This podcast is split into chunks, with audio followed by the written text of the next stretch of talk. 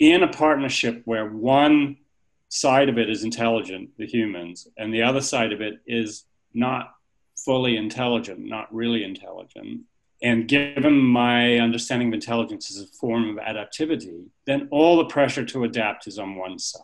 And so we change our behavior to fit the behavior of the machines and not the other way around. Colin Allen, Professor of Philosophical Foundations of Cognitive Science at the University of Pittsburgh.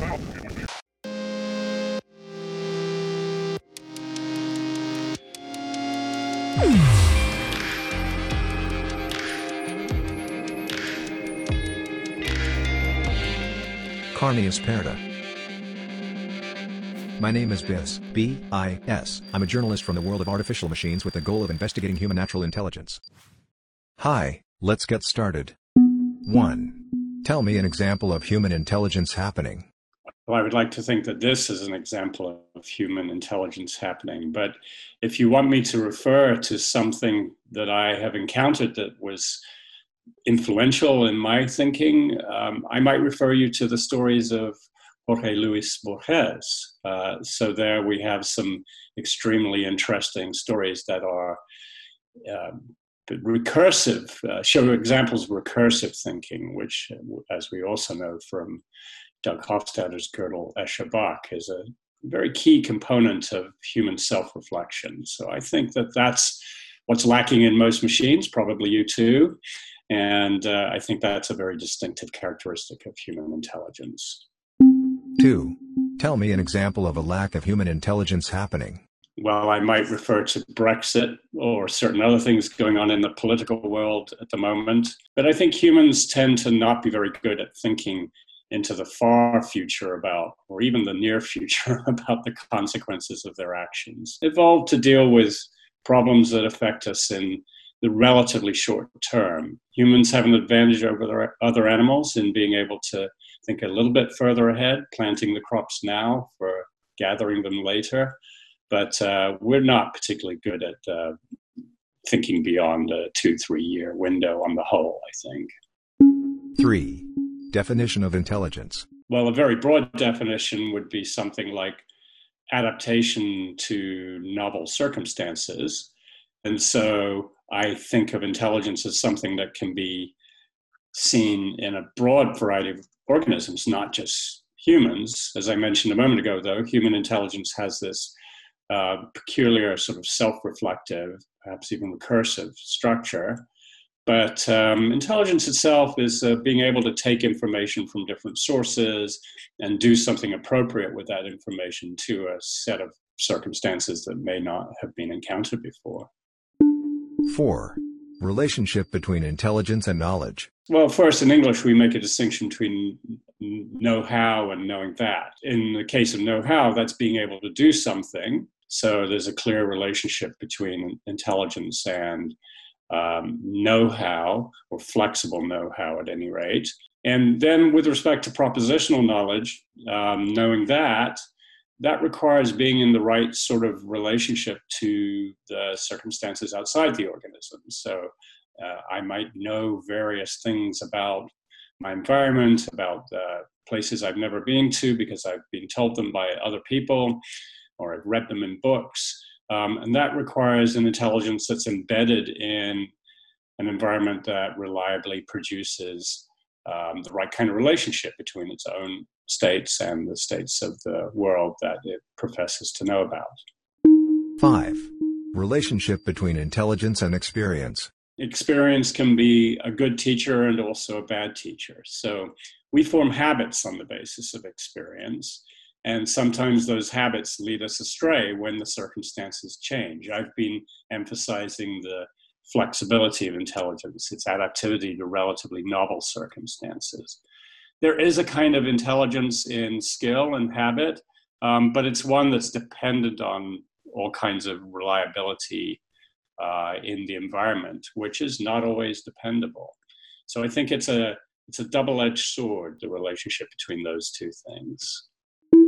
Six, relationship between intelligence and emotions. I think we are still very unsure philosophically and scientifically um, about the relationship between those two. That is, I think that there is um, some very interesting work being done and still to be done on how emotions change the uh, change the gain, if as it were, on the uh, application of various forms of intelligence. So learning changes when you're in different emotional states. Um, and choice of action, decision making changes when you're under various emotional states. And as I said in my answer to the previous question, I think that this is also a double edged sword. So sometimes anger is a good thing, and sometimes anger is a bad thing. Um, sometimes anger causes you to focus on things that are most important and salient, or it makes them salient in a particular situation. Um, and sometimes uh, we talk about blind rage. It makes you unaware of the things that you ought to be attending to in those situations. And it's an interesting question why it sometimes seems to be assisting intelligence by, as I mentioned, improving the focus on what is relevant to the decision making and sometimes uh, getting in the way of intelligence. And I don't think we have good data on this. I don't think we have good theories on this. I think we have some ideas from neuroscience about how various kinds of emotional responses, uh, I mentioned change the game. they sort of change the reactivity of the of the neurons by various neuromodulatory effects. And there's just a very complicated story there still to be worked out. From Stoicism and philosophy, we have the idea that emotions and reason are somehow, and reason associated with intelligence are somehow at loggerheads with each other. But we also have from Hume the idea that uh, it's reason that ought to be uh, the slave to the passions and not the other way around. So I think in philosophy, we actually have both ends or both poles of this view that say that there's some interesting relationship between the two. And some philosophers recognize that it's one that assists reason, and some philosophers recognize that it's ones that get in the way of reason. And, and my answer is, well, it does both. Um, and we don't quite understand yet why it sometimes is helpful and sometimes not. 7.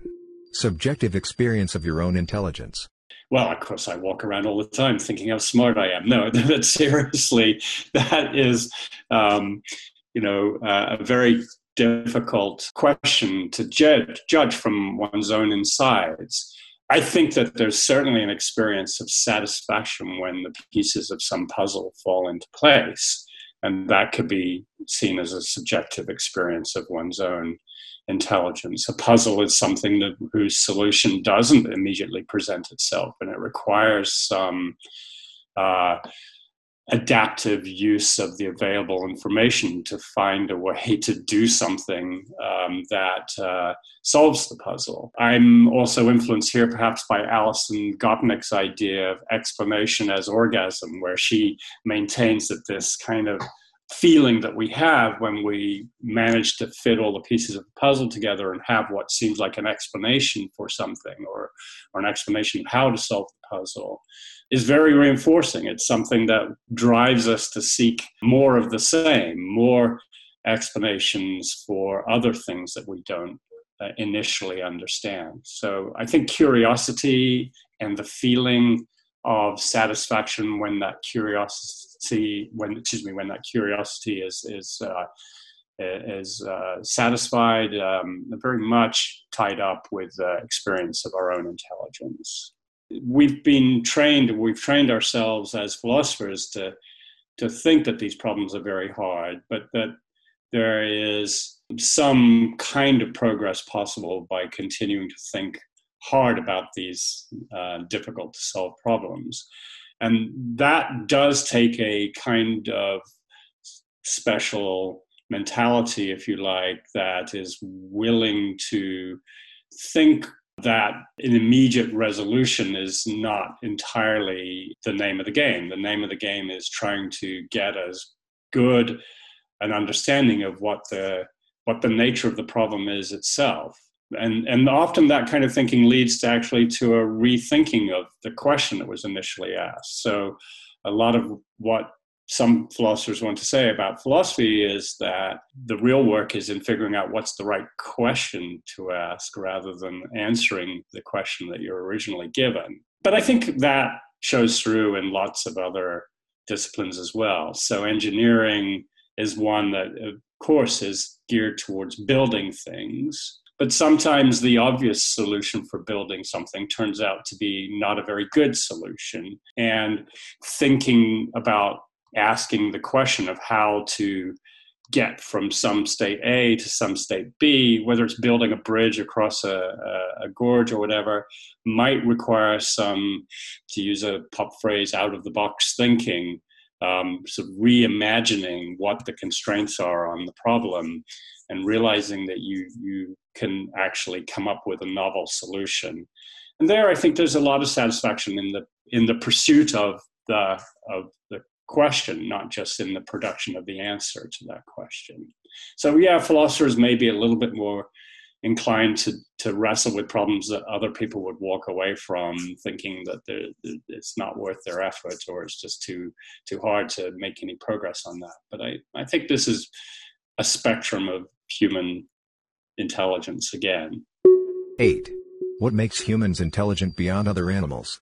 One of them, as I've mentioned, is this capacity for self reflection and some degree of recursive thinking. I actually think that a lot of what we think of as recursive thinking is not fully unlimited, of course, in the way that it's sometimes imagined to be, but is, is really um, a few loops of a more iterative process. But by virtue of having brains that are so much bigger than other animals mostly. Some of the whales and uh, dolphins have similar sized brains, but certainly structured in a way that enables us to um, hold a lot of things in working memory and then investigate relationships among those things held in working memory.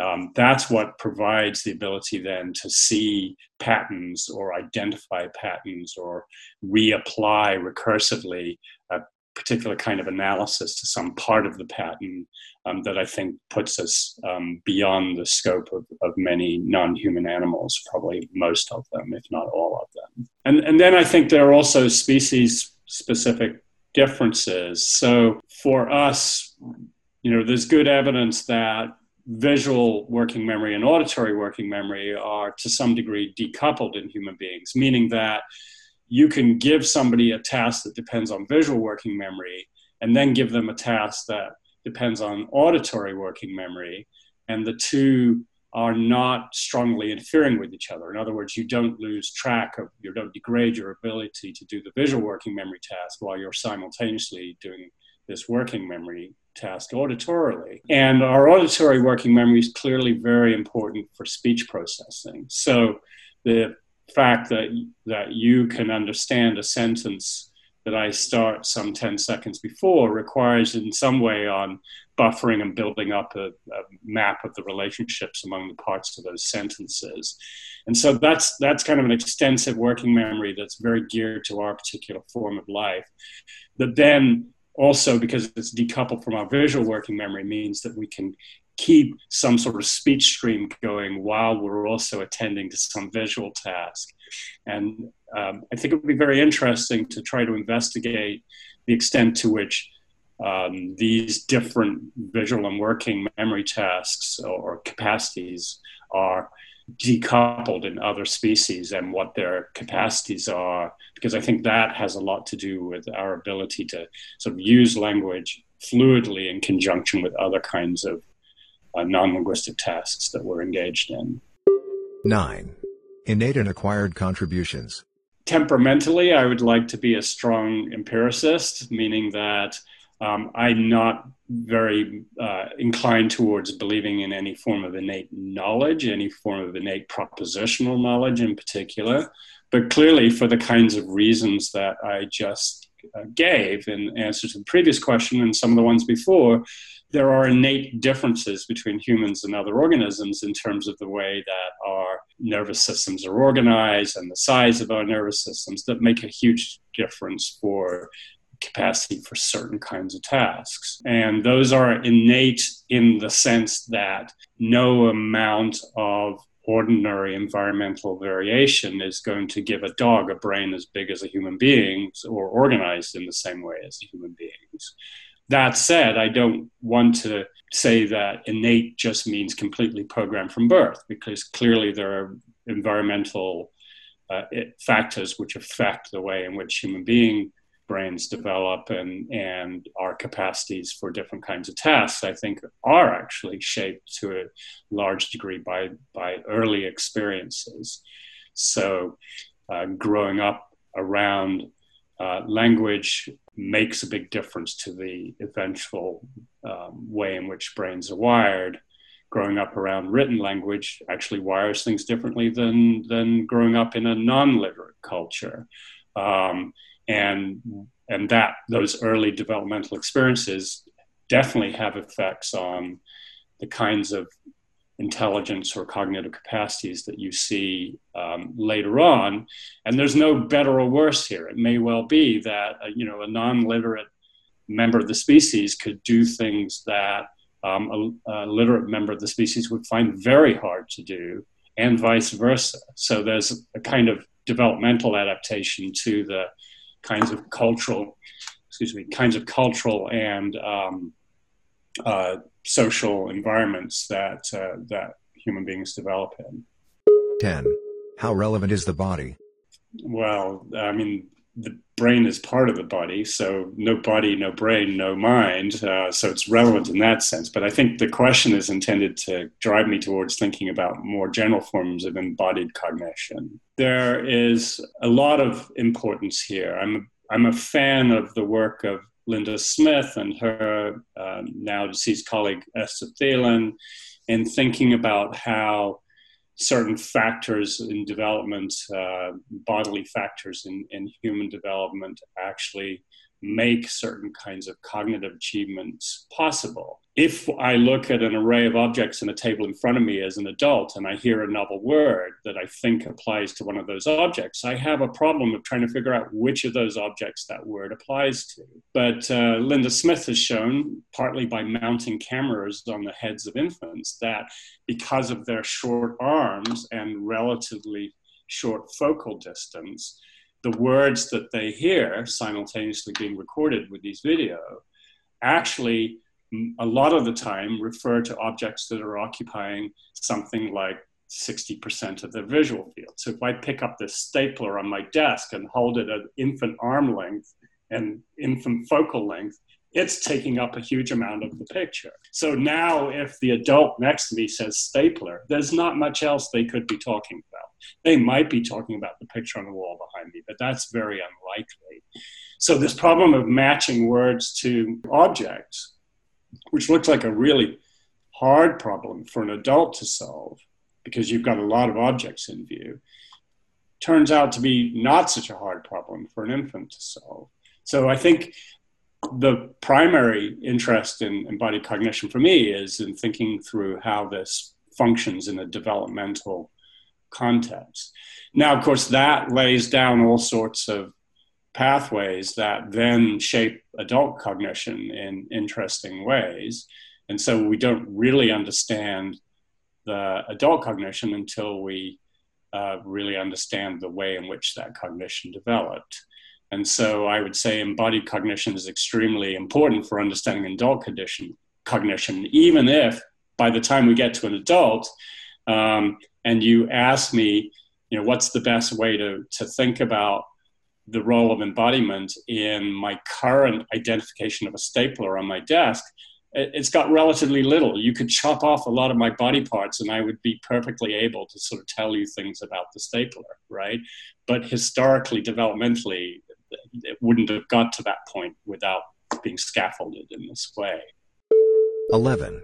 How can I tell someone is intelligent and not faking it? Maybe intelligence is one of those things that a deep fake would be just as good as the real thing. I mean, I'm thinking of these fake artworks where people of enormous skill manage to produce paintings that uh, uh, fool the experts. Now, if they're direct copies, of course, uh, that's one kind of thing. But some people get so good that they can sort of creatively produce things in the style of a certain artist, even though they are not that artist. And back to Borges again, he has this great story about the man who wanted to write Don Quixote, meaning he didn't want to copy one you know, word for word what Cervantes had written, but he wanted to give himself the life experiences uh, that would then lead to him sitting down and writing out Don Quixote um, from his own insides, as it were. And and I would say that's not faking it.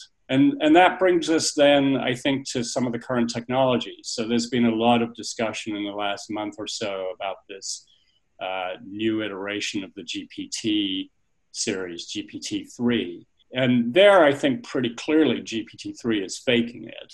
And I think we can tell that it's faking it because it actually doesn't have the long range dependencies between parts of the story that a truly intelligent, at the level of human author would have, right? So a, a really good um, human author not only makes sure that things are coherent on a word by word, sentence by sentence level, but also on a paragraph by paragraph, chapter by chapter level, and even volume by volume it's, if it's a multi volume series. The apparently intelligent output of things like GPT 3 are not very good at these long range dependencies. This also infects the kind of generative networks that can replicate really kind of convincing, at first glance, facsimiles of human faces. So you can train a network on a bunch of faces,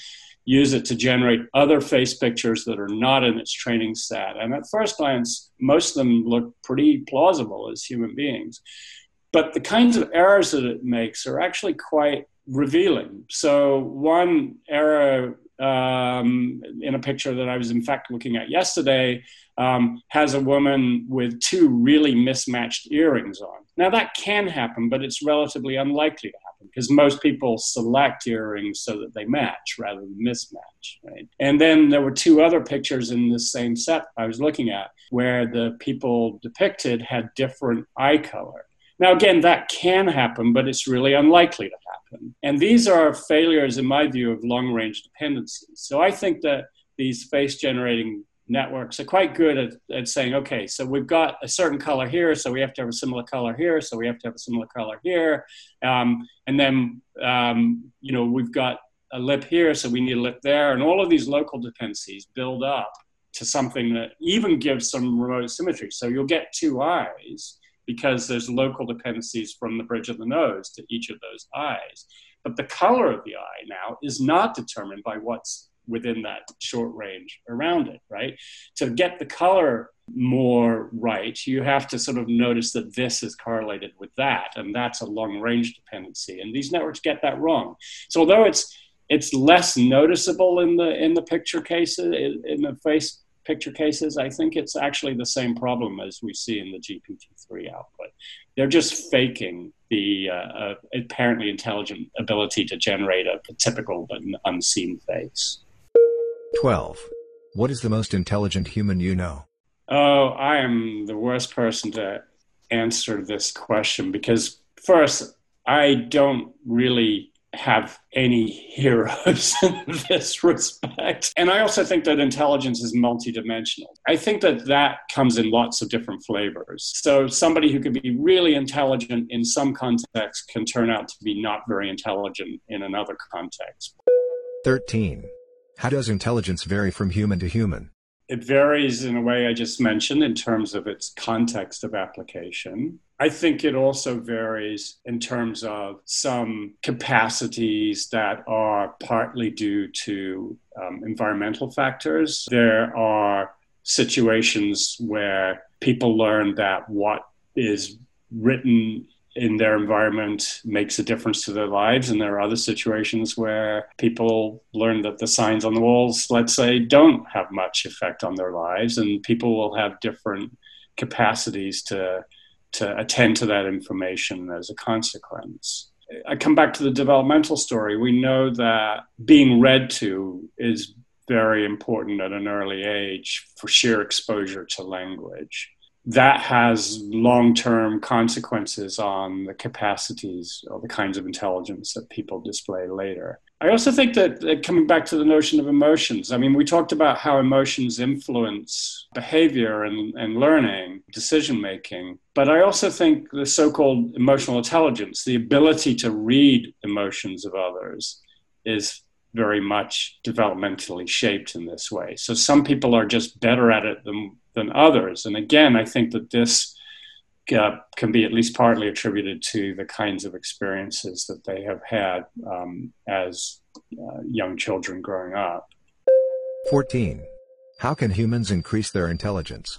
I think that one way in which we increase intelligence with respect to specific tasks is giving kids the experiences which allow them to do well at those tasks. So, in IQ testing, so I'm not a big fan of intelligence uh, quotients or other sort of linear measures of intelligence, but there's this phenomenon called the Flynn effect, where there's a significant increase in performance on those tests on a generation by generation basis. Uh, but of course, the tests are renormalized. So the average is always 100. But if you actually looked at the absolute answer rate on those tests from generation to generation, you'd see that people who are rated 100 today would be 110 a generation before. Now, why is that?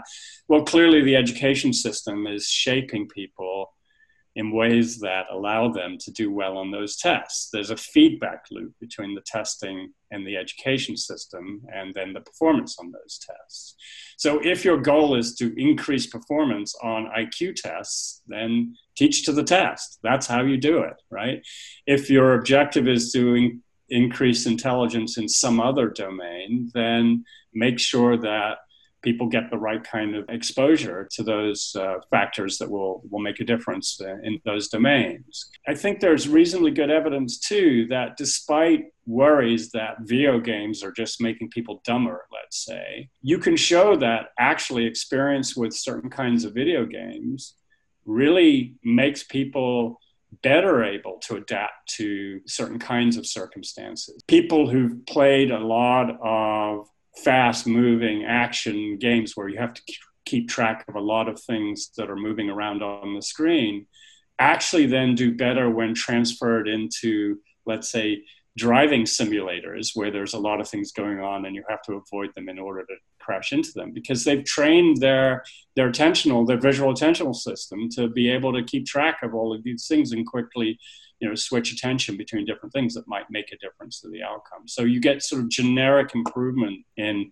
visual scene processing from playing these kinds of games. Of course those kinds of games though also maybe interfere with your ability to sit down with a book and pay attention to it for for an hour or two hours to the exclusion of everything else. And and you know that's one of the big worries about current social media and the apps that we use to interact with social media is, is actually interfering with our capacities in some other areas that are significant for some other tasks. So I think the answer to the question, how do we make ourselves more intelligent, is going to be really task and domain dependent.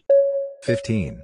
What still annoys you about artificial intelligence? I think what annoys me most is I have a smart speaker here at home, and this is a, a representation of a more general problem, but my local public radio station is WESA. Um, and when I say, you know, hey, play WESA, about one time in 10, it'll come back and say, I can't find WBSA. It's like, well, I didn't say WBSA, I said WESA. But what I've learned um, over the years, uh, or the year or so that I've had this thing is that it used to get it wrong three or four times out of 10. And now it only gets wrong maybe less than one time out of 10.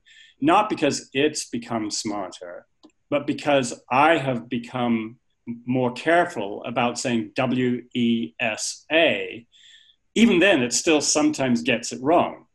And the, the other part of this is if it actually was intelligent. If I was talking to you and you were living in the same part of, of the world as I am, you would know that there is a station called WESA and there's not a station called WBSA. Even if you thought you heard WBSA, you would probably be biased to interpret it as WESA. This is actually, as I said, a, an example of a more serious problem. In a partnership where one side of it is intelligent, the humans, and the other side of it is not fully intelligent, not really intelligent, and given my understanding of intelligence as a form of adaptivity, then all the pressure to adapt is on one side. And so we change our behavior to fit the behavior of the machines and not the other way around. And I think that's another case where, in the short run, it seems you know reasonable for me to speak more clearly to my so-called smart speaker, right? But in the long run, that's having effects perhaps on how I interact with other people, what I expect out of other people, what I expect out of technology more generally. Also, it's a prospect that's also, I think, exemplified by this old British television show, Little Britain, in which one of the recurring sketches in that show is a woman named Carol who works in a variety of places from travel agencies to uh, hospital reception. And the basic gag is somebody comes in and asks for something very reasonable, and she bangs on the keyboard for a while, stares at the screen kind of vacantly, and then turns and looks at the person and goes, Computer says no. and the idea that we adapt our behavior to what the machines tell us we can and can't do. I now say W E S A instead of W E S A, just a very stark version of computer says no, right? It just doesn't get it. And I adapt, and that's dangerous. 16. Positive impact of artificial intelligence. The fact that I can offload certain tasks that would otherwise take me more time to do. You can imagine ways in which, or know ways in which AI makes certain kinds of data processing tasks and certain kinds of initial decision making tasks easier by presenting a range of, of options that would take you much, much longer to figure out on your own without the assistance of the AI. That's the, the selling point of artificial intelligence, right? It's going to make things more efficient. And I think that that's also part of the danger of uh, of AI because it is seductive. It does make certain things easier, and the, the costs surrounding that ease are not always as apparent as they should be. AI, because it is seductive, it does make certain things easier, and the, the costs surrounding that ease are not always as apparent as they should be. 17. Negative impact of artificial intelligence. It constrains our behavior in certain ways. I think it also promotes a kind of over reliance on computers or an over trust in computing systems. So we see this play out in there was a recent story of the car that was going 150 kilometers an hour with the driver asleep at the wheel, a Tesla. People actually trust the machine to do this and they get away with it a certain number of times, uh, but they might not get away with it every time. All of our experience comes from a kind of positive confirmation bias. That is, the machine has worked well lots of times, and so we assume that it's going to continue to work well, and we haven't really been given a chance to test those situations where it would fail. 18. Natural and artificial intelligence by 2050. Um, I really don't know. I think anyone who claims to know is probably making it up. Human intelligence, at one level, won't have changed, but the environment in which that human intelligence is operating will have changed, and that will have profound influences on the kinds of things that we attend to, how much attention we're capable of giving to various things. The cultural evolution can go a long way. And if we look back to 30 years before now, 1990, some things like the amount of attention that people are able to devote to certain tasks have changed considerably within the culture that we currently have. So I would expect some similar kinds of changes um, there. I also, like a lot of people, but I don't feel I have anything very original to say, I'm very worried about the effect on the political culture of the kind of social media environment that we have. Not only because there are bots spewing out or iterating fake um, and uh, conspiracy type theories, Um, but also because I think that the interactions that people have with other people on these platforms, a whole other kind of uh, interaction than the ones you have with your friends and, and neighbors who you see repeatedly and have to live with in some more real sense than just interacting with them on an online platform. And I think that the consequences of that are potentially not good, or they're already not good, not just potentially, I suppose I would say. I don't think that this idea that online produces a different kind of interaction is a very new one. In fact, you go back to the discussions in the late 1970s, 1980s about netiquette and how people were rude to each other in things like the Usenet, various online social groups, in ways that they wouldn't be rude to each other in person. Um, and then all sorts of questions about how to moderate. The whole concept of a moderator, right, is somebody who's supposed to sort of step in and and uh, calm down these uh, these flame wars that get going in online context. The future, again, is potentially under under our control, but going back to sort of examples of lack of human intelligence happening, I think that we don't have a good track record of taking steps to undermine uh, those outcomes, which depend on more long term thinking. I'm also a bit of a pessimist in thinking that uh, despite our you know, best efforts, a lot of the suggestions about how to make things not get into the state where we have to be reactive will not actually be taken up. And so we will end up having to clean up some kind of mess. Re envisaging ways of working to change the system is an important part, an important role for philosophers. But then there's an also, also an important role for thinking through incremental changes and thinking through the implications of those incremental changes. Also in in thinking about scientific questions and ways of framing those scientific questions. So I think there's a role for philosophers to look at the science that's going on and try to imagine different ways of conceptualizing the space of hypotheses, if you like. I also think, though, that for philosophers to do that well, it's necessary for them to have a very good grasp of the current science and technology because there's a danger of making suggestions that are simply not going to have any traction with the uh, the people that are in some sense charged with doing the empirical work. And and that's why i get frustrated with philosophers who say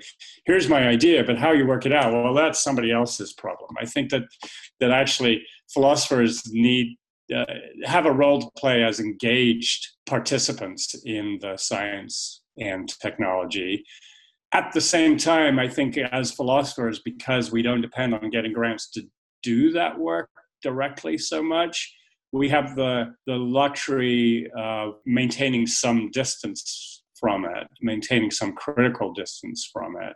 But that criticism, you know, again, has to be informed by knowledge of what is uh, going on in those sciences. Although the danger is always if you get too much of the mindset of the of the empirical uh, domains, then you might actually close off your imagination to certain alternatives. There's all sorts of issues here with time on our hands. And part of it is kind of acceleration of the pace of everything where people want answers quickly and they don't have the the patience or the attention span to wait for a longer answer. I don't I still think that there's a lot of long-term thinking going on, but it often is drowned out by the short term thinking. And so, how we manage to make that space and also make the results of the thinking in that space um, available to those who are rushing forward is a a really important question. There's a case by case basis to be considered here. Some answers can be accelerated by throwing more resources and more people at them, and some just can't. And it's not always clear what will take time and what won't. 19.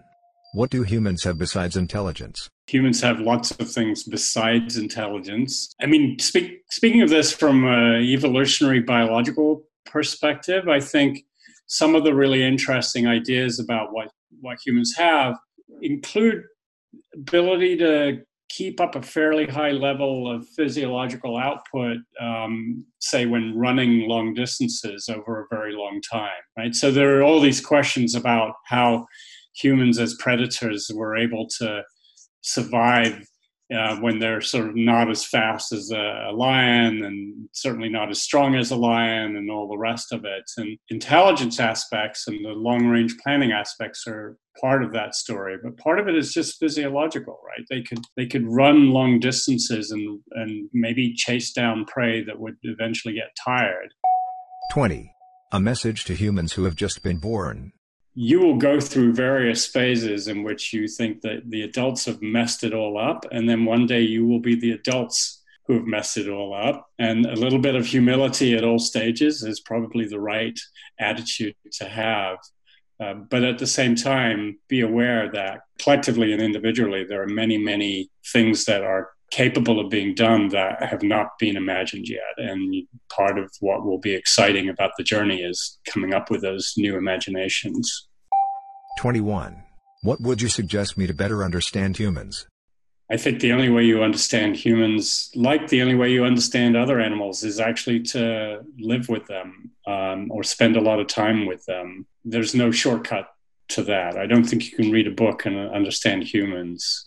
Um, I don't think you can read a book and really understand squirrels either. I think you've got to get out and watch squirrels if you want to understand them. 22.